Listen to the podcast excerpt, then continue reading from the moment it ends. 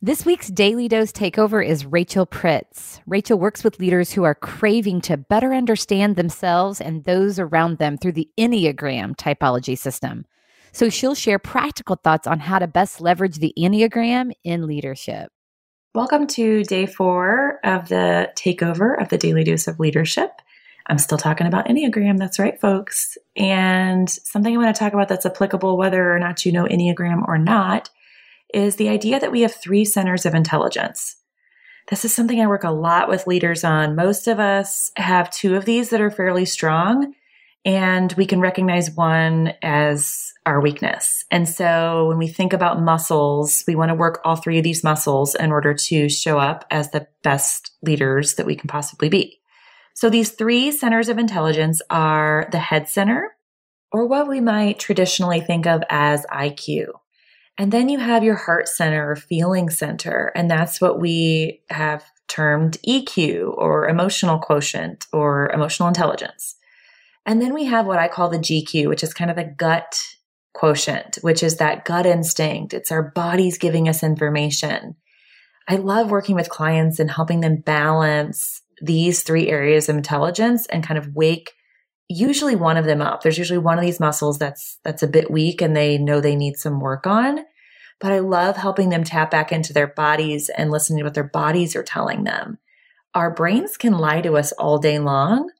Our bodies can't. We physically have a reaction to lies or things that are not truth. And so that's a way to challenge our own thinking because we all create stories. We all have a certain perspective. You know, there's really no truth in the world. It's all perspective. And so we all have these perspectives that we believe as truth. So it's one reason why I always tell people lie detector tests are effective because, or for the most part, effective because we are able to measure what the body is saying, not what the brain is saying. So you may 100% believe what you're saying, but your body is like, no, not true. So really paying attention to that body center is one that a lot of people struggle with and, and need to awaken. And depending on your type, you likely kind of default to one of these, or in some situations, you may actually disassociate with this particular way of thinking. But we need all three of these. So when we think of situations in leadership, we really need to learn to balance that head center and that heart center and that body or instinctual center. We need to use all three of those pieces of information that we're getting in order to make the best decision.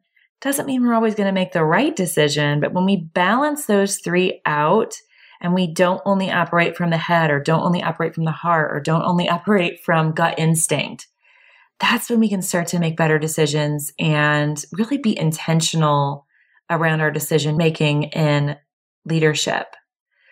And like I said, I think about these things as three muscles. So ask yourself, which one you think is weak. Which one do you have the most work to do on? I know mine in particular was the heart center, the feeling center. So that's our daily dose of leadership. Which muscle are you weakest in and how can you learn to strengthen that? When you're faced with a big decision, pause and ask yourself what information you're getting in all three of these areas. Have a great day.